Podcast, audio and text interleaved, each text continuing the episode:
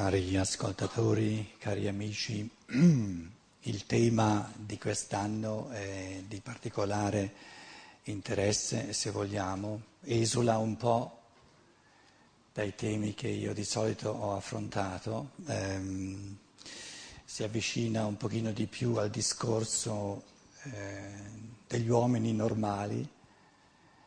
Chi mi conosce lo sa che c'è una scienza dello spirito inaugurata nell'Europa centrale da circa un secolo, che mh, offre contributi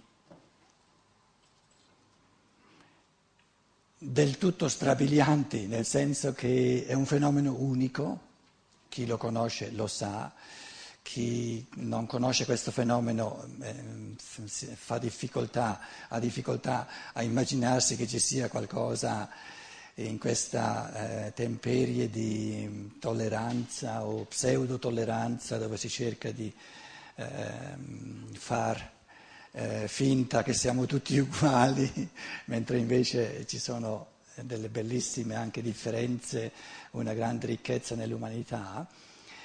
Allora questa volta cercherò di affrontare un tema in Italia, tra l'altro, molto attuale, che mm, la cultura italiana si porta dietro da tanti secoli, questo dialogo a volte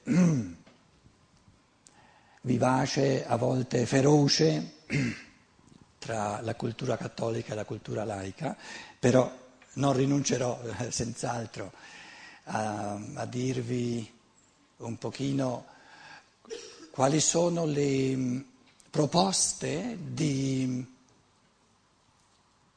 evoluzione ulteriore dello spirito umano, della coscienza umana, dell'essere umano? E cercherò di affrontare questo tema proprio in questa ottica che nella misura in cui il credente il fatto di credere è una connotazione fondamentale del cattolico, della cultura cattolica. E l'ateo, il non credente, che è una specie di, diciamo, di um, identità della cultura laica, il non occuparsi più di tanto o addirittura non credere o negare l'esistenza di ciò che è trascendente, di ciò che è spirituale,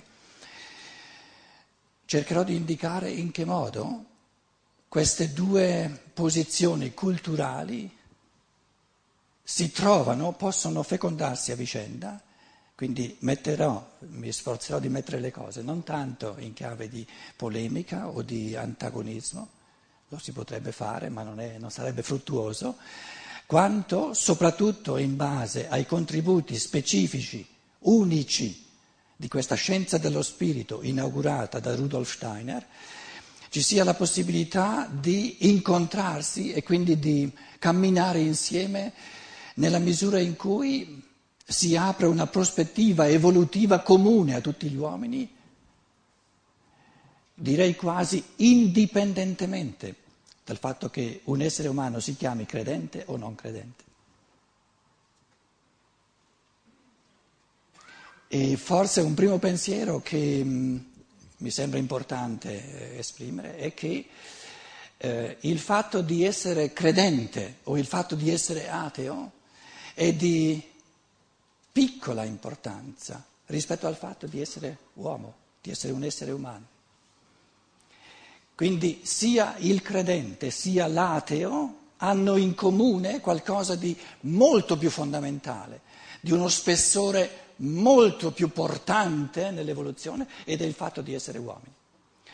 Se sottolineano la differenza che sta tra nel fatto che uno sia credente, io credo, il credente, e l'altro che dice io sono un non credente, ponendo l'accento su questa differenza si sminuisce o si rischia perlomeno eh, psicologicamente di sminuire la comunanza che è quella di essere uomo, no? perché il credente è un uomo, un essere umano, il non credente è un essere umano e in fondo un primo pensiero è proprio questo, che il caratterizzarsi, il definirsi come credente o non credente è in fondo una, un'etichetta che se la guardiamo bene, e cercherò questa sera di eh, guardarla un pochino più da vicino, è del tutto superficiale rispetto a questa realtà di spessore enorme, inesauribile, del fatto di essere uomini.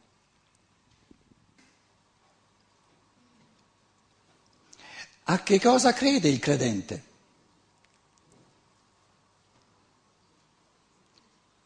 Prendiamo il, la risposta o il caso eh, tipico, crede in Dio. Lo metto subito tra virgolette perché eh, Dio eh, viene definito come un essere puramente spirituale, creatore, l'origine del mondo, l'origine anche degli esseri umani. Un primo passo che va incontro al non credente è di avere l'onestà intellettuale, l'onestà anche eh, semplice, umana, di dire si può credere soltanto in ciò di cui non si fa esperienza diretta. Credo in Dio significa non ho l'esperienza diretta di Dio. Ciò di cui noi facciamo un'esperienza diretta non diremo mai ci credo. Se io sto mangiando un piatto di spaghetti, non dirò mai credo nell'esistenza degli spaghetti. Li mangio. Nessuno di noi dice credo all'esistenza degli alberi. Li esperisce, ne fa l'esperienza.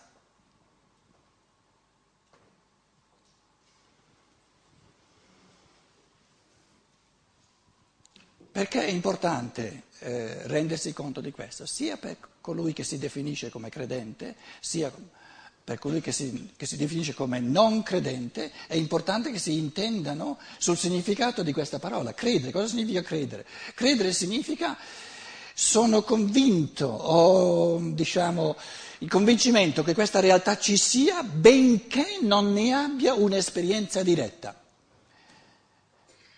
Che cosa presuppone allora? La fede moder- dell'uomo moderno. Il credente è colui che ha la fede. La fede, la fede. Presuppone, qui parlo adesso per riassunti, poi nel, nel, nel dialogo che succederà eh, dopo la mia conferenza potete naturalmente aggiungere i vostri pensieri, integrare, correggere, ehm, ehm, mettere in questione cose che io dico, eccetera. Io butto lì alcuni pensieri proprio come avvio, come eh, incentivo affinché ognuno poi eh, metta in moto il suo pensatoio. Importante non è tanto quello che dico io, quanto ciò che avviene nel processo pensante di ognuno di noi, quello è importante. E quindi il, diciamo, mm, la, la, comunicazione di pensieri non è fruttuosa in quanto uno, una persona recepisce i pensieri dell'altro, si, fa, si lascia istruire. Questa matrice dell'istruire è, è antiquata.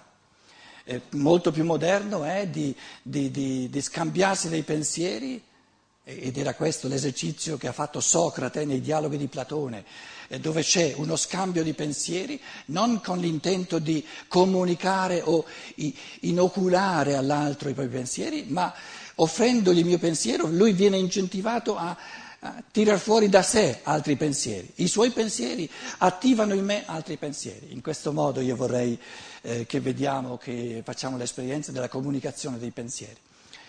Allora, il, ehm, ed è questo uno, diciamo, un contributo, se vogliamo, in questo modo specifico, tipico della scienza dello spirito, che il moderno credere in Dio presuppone una umanità che secoli fa, o diciamo meglio, millenni fa, aveva l'esperienza diretta di ciò che è spirituale.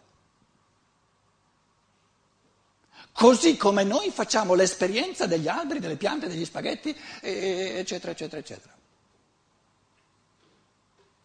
E a mano a mano che l'esperienza, quindi diciamo, il vedere, il sentire, l'udire, il, eh, l'esperienza diretta di ciò che è spirituale, di ciò che è sovrasensibile, è scemata nell'umanità, si è persa, è sorto come, come surrogato, se vogliamo, molto comprensibile, anche molto bello, se vogliamo, ma come surrogato.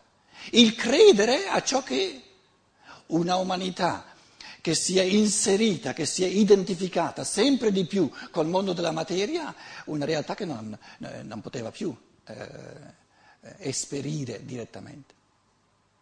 Quindi il credente moderno è l'uomo moderno che, a differenza dell'uomo primigenio, se volete chiamarlo così, dell'uomo antico, non ha più nessuna capacità, nessuna, nessuno strumento, nessun organo di percezione per fare l'esperienza diretta dello spirituale e gli tocca crederci se vuole. E il non credente in fondo dice la stessa cosa, dice, eh sì, però, amico mio, se ti resta soltanto il crederci, e beh, insomma, dai, è una cosa, una cosa da poco.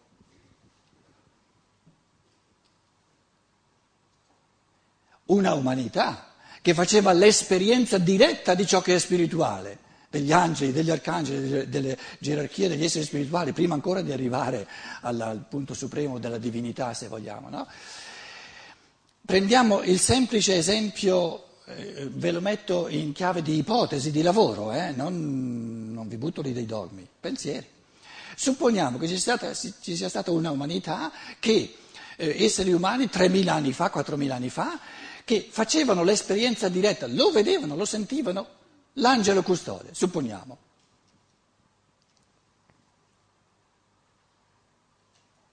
Eh, bisogna, bisogna, tenerne conto.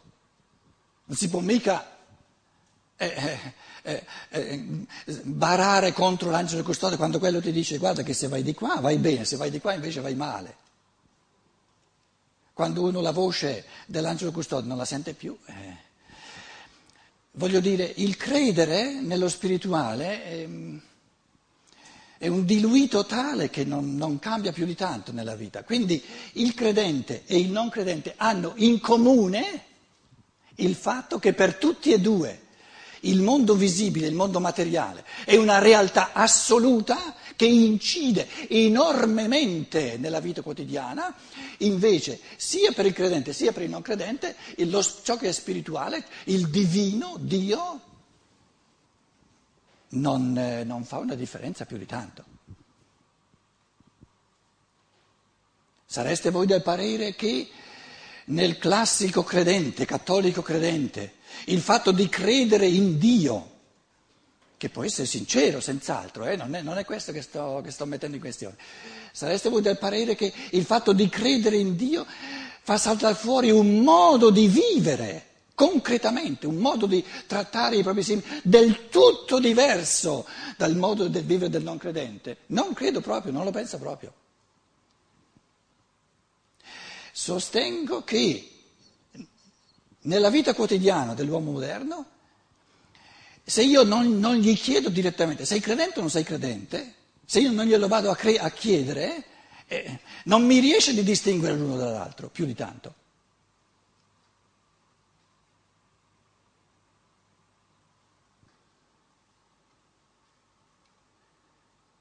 Allora diciamo che la fede forse è una pia nostalgia, bella, comprensibile ma non possiamo dire, se siamo onesti, che incida in un modo tale sulla vita quotidiana, così come incide sia per il credente sia per il non credente ciò che è visibile, ciò che è materiale. Quindi l'uno e l'altro hanno in comune il fatto di vivere in una umanità materializzata a un punto tale e mi mi cercherò di nuovo, chi mi conosce lo sa, questi, questi esercizi di pensieri, questi, questi esercizi interiori vanno rifatti continuamente. Abbiamo in comune, l'umanità di, di oggi ha in comune il fatto di essere ancorata al mondo della materia e di aver perso di vista, nel modo più assoluto, tutto ciò che è spirituale.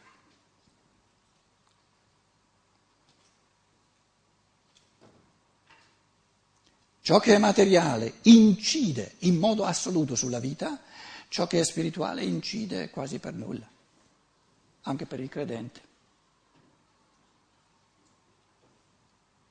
Ma è comprensibile, perché anche per il credente il fatto di credere in Dio significa non ne ho l'esperienza diretta. Quindi per forza è chiarissimo che anche il fatto di crederci non è che cambierà più di tanto nella vita quotidiana.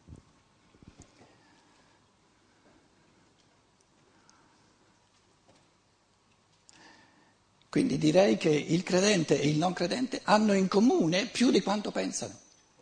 Hanno in comune l'umano, hanno in comune il fatto di essere un uomo moderno,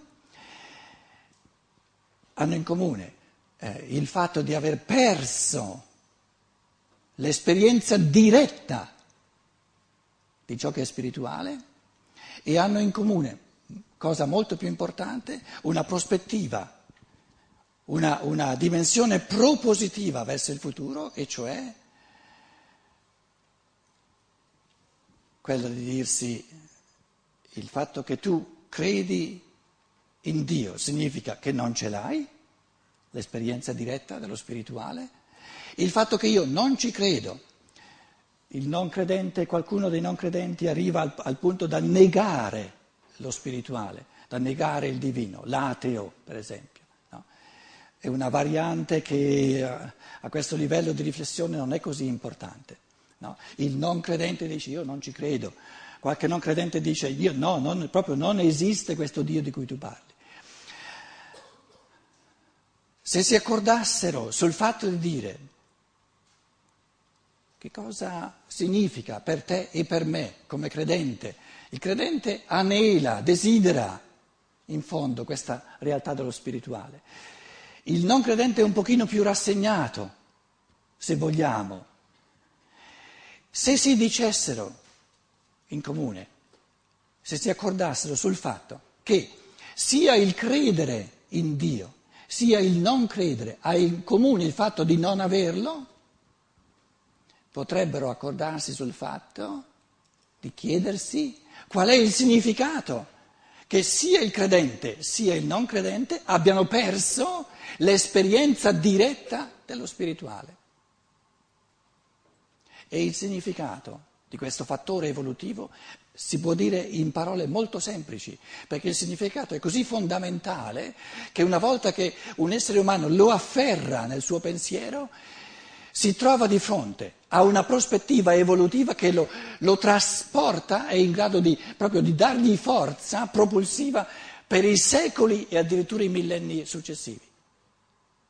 E cioè, ed è questa un'affermazione eh, diciamo specifica, detta in questo modo specifica, della scienza dello spirito, di questa scienza dello spirito moderna, e vedremo che diciamo, una, una corrente spirituale come quella del cattolicesimo, come quella della Chiesa cattolica, con tutta la buona volontà, non è in grado di fare un'affermazione del genere, altrimenti l'avrebbe già fatta talmente è convincente, talmente è propulsiva, talmente è, è, diciamo, è, è riconciliante anche questi, questi, questi dilaniamenti, queste lacerazioni della cultura eh, soprattutto italiana.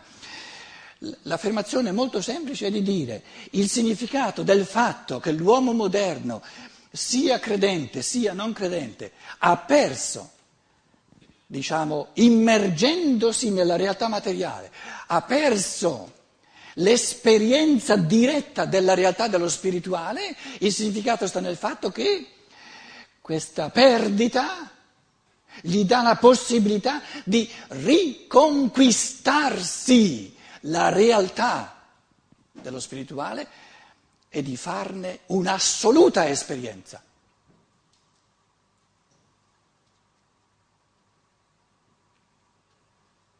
E si può, si può, conquistare solo ciò che non si ha, perché ciò, ciò che si ha già non si può conquistare. Allora aggiungiamo un altro pensiero, che l'esperienza del divino, l'esperienza dello spirituale che c'era nei millenni passati, era un'esperienza di, se vogliamo, di essere inseriti nel divino, un'esperienza ancora bambina, l'uomo è stato catapultato fuori e si è, si è, è, è, diciamo, è piombato nel mondo spirituale e adesso ha la possibilità, in quanto essere singolo, individuale, libero, di riconquistarsi ciò che è spirituale e quindi, dette in parole semplici, l'unica diciamo, prospettiva evolutiva è quella non di tornare a credere nella realtà del divino perché quello era nel passato, non di fare un'esperienza del divino come faccio l'esperienza di una pianta, di un piatto di spaghetti, eccetera. L'unica, l'unica prospettiva di evoluzione convincente è che dove l'essere umano si dice o diventi tu un essere spirituale in tutto e per tutto, un essere spirituale creatore, uno spirito creatore, oppure non avrai mai l'esperienza diretta di ciò che è spirituale.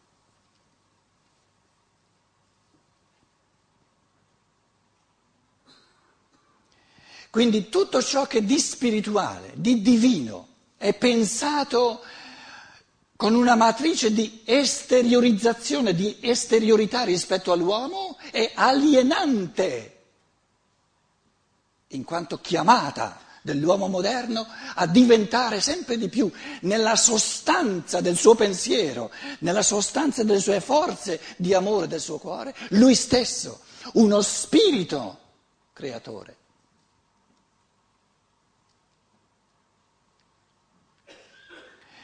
O l'essere umano diventa lui stesso un frammento di realtà del divino, o il divino non ci sarà mai più per lui.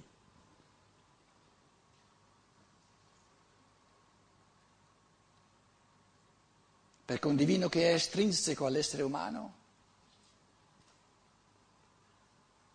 non è una realtà, è soltanto un contenuto del, pens- del pensare umano.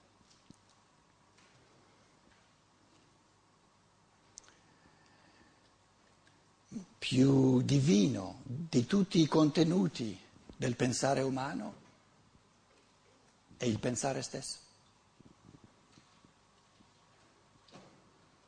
Più divino di tutti gli atti di amore è la sorgente stessa dell'amore. E l'essere umano è chiamato a viversi, a, a, a sperimentare se stesso come origine assoluta di pensieri creatori e come origine assoluta di dedizione e di amore a tutte le creature perché diventino sempre più divine.